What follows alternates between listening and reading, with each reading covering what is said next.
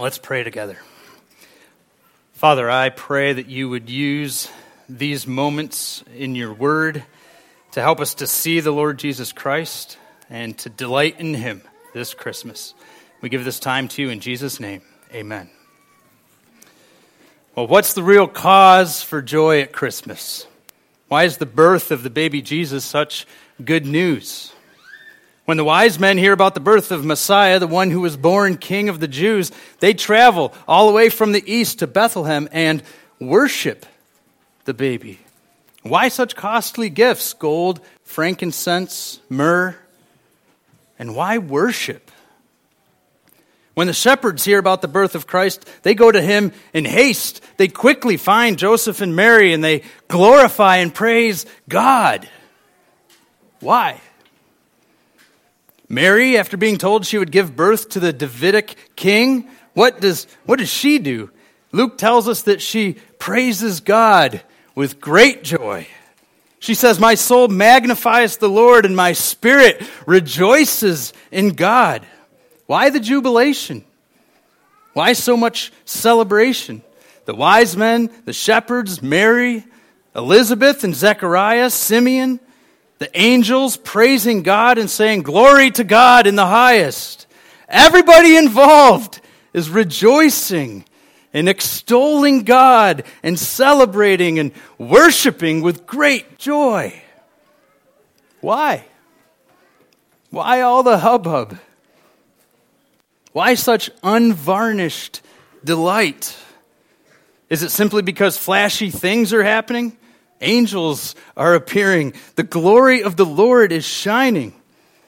You might say, if I discovered that I was pregnant, that would get my attention.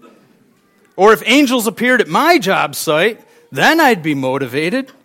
Well, maybe. Maybe not. But that's not what's going on here at the first Christmas. These aren't just reactions to mere supernatural events. These men and women are filled with joy and praising God because of the Christ child. They're thrilled that Jesus has been born. They've been waiting for him. They're all happy for the same reason. They're all praising God for the same thing. And now here we are celebrating the birth of this baby over 2,000 years later. Why?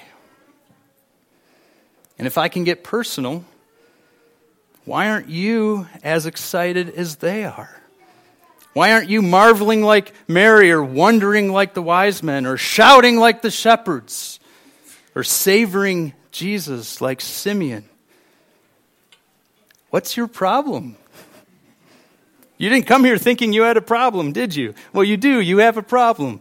And I'm going to tell you what it is in a few minutes. But first, consider John chapter 1, verse 14 with me for a bit.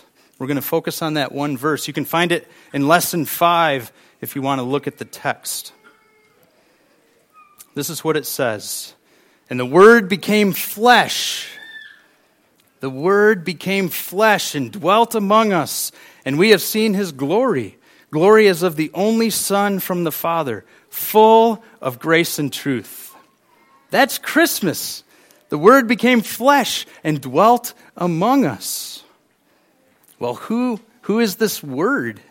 If you look back at John 1 1, at the top of the page, it says, In the beginning was the Word, and the Word was with God, and the Word was God. He was in the beginning with God. So the Word was in the beginning with God. He's always been with God. And the Word was God. He's always been God. The Word is divine, and He always has been. He's the Creator. Look at what verse 3 says All things were made through Him, and without Him was not anything made that was made. So, this Word is none other than the pre existent Son. He's distinct from the Father and the Spirit, and He's fully divine. He's God. And John 1:14 tells us that this pre-existent son became a man. He became flesh and he dwelt among us. This is what the angel of the Lord was talking about when he said, That which is conceived in Mary is from the Holy Spirit. She will bear a son, and you shall call his name Jesus. On that first Christmas, the eternal Son chose to become like you. He entered humanity. He grew and learned as a man. He experienced fatigue and hunger. He was tempted in every respect, just as you are. This is the Lord Jesus Christ, the Word who became flesh. And the Word dwelt among us. God was now among his people. The Word dwelt among us. He, he pitched his tent among us. He tabernacled among us. In the Old Testament, God instructed Moses to erect a tent, a tabernacle, a place where sacrifices were to be made and, and priests were to carry out their duties before God. And through the institution of those rituals for cleansing and those ceremonies for worship, God then came and dwelt among his people. In Exodus 40, it says, The glory of the Lord filled the tabernacle. God himself came and lived among the people of Israel. And that tabernacle was a type, a type meant to point you to Jesus Christ. He came, He was born. The Word became flesh and tabernacled among us. And we've seen His glory, John 1.14 says. Glory of the only Son from the Father. Jesus is God in the flesh, and the disciples who walked and talked with him, they saw his glory. They watched him and knew him and followed him. They heard his authoritative teaching.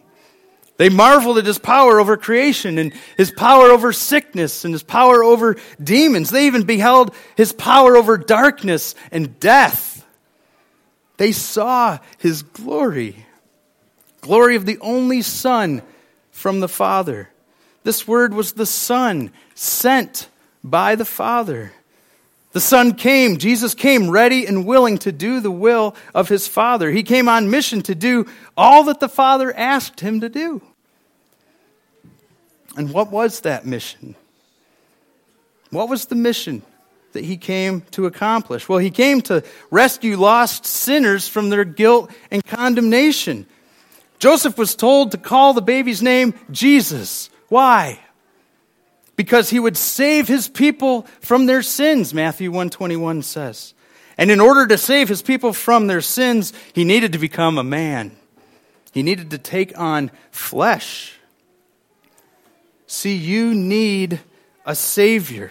Each and every one of you, you need a Savior. Dear friend, you're a sinner. You've transgressed against God and you've broken his law, and that makes you guilty before him. Please understand that the wages of your sin is death. Because of your sin, you're alienated from God and separated from him. And hell is simply the permanent and eternal state of being forever separated from him. Hell is a place of everlasting hopelessness and loneliness because sinners will find themselves forever under God's wrath and under God's punishment for their sins. And without a Savior, you have no hope of being rescued from your sins. Now, this can be challenging to hear, can't it? It can be hard to be reminded that you're guilty and deserving divine judgment. Merry Christmas, you're a sinner. This is where you encounter your biggest problem. I told you earlier that you have a problem. Can I tell you what it is? You focus too easily and too much on the people around you and on the things around you, and you focus too little, too infrequently on God Himself. This is the universal problem for all sinners. I'm not looking down at my nose at you when I say this because it's my problem too. So I'll start. Hi, I'm Eric. I'm a sinner. I don't love and worship God as I ought. It's true. All of us have fallen short of God's glory. So, dear friends, you are spiritually nearsighted. Faraway objects, namely God, appear blurry. You're myopic. Things near, the physical things of this world, other people, these are clear and they're crisp. But God and his kingdom and the heavenly realities you were created to delight in and enjoy, they're fuzzy and they're unclear. So you need a Savior. And you need encouragement this Christmas to give attention to God Himself. And this whole service today is designed to say to you, look at Jesus. Look at Jesus. I won't sing a solo like Pastor Caleb and Pastor Mitch both did.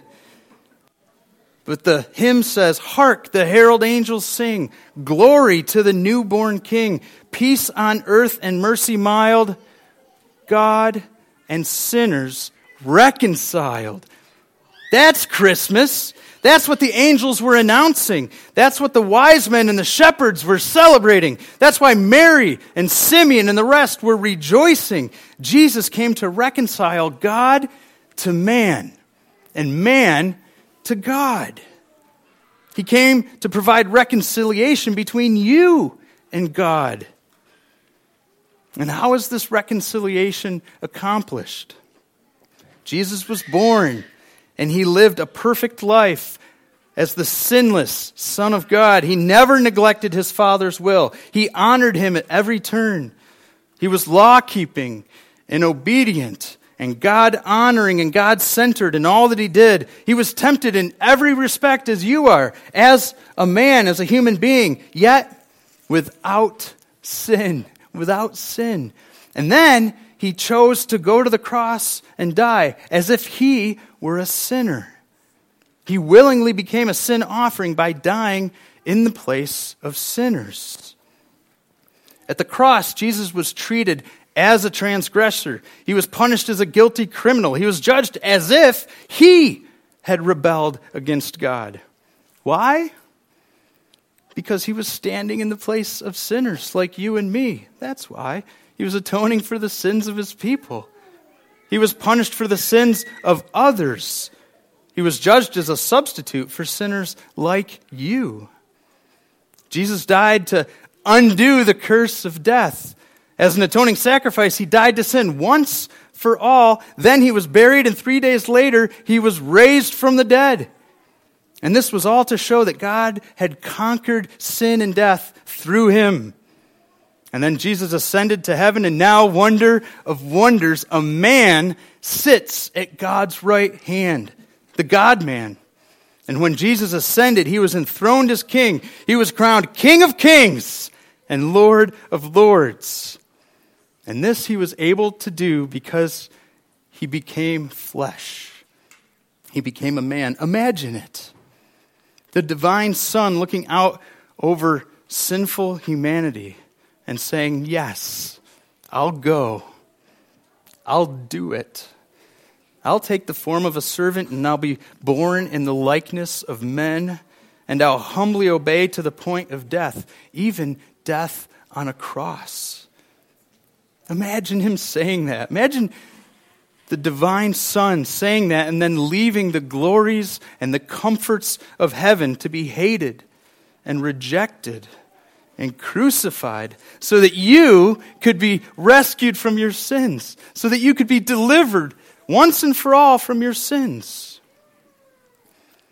Dear CMC, dear friends and, and visitors with us tonight, let me encourage you on this Christmas Eve to lift your gaze above the things and the people of this world.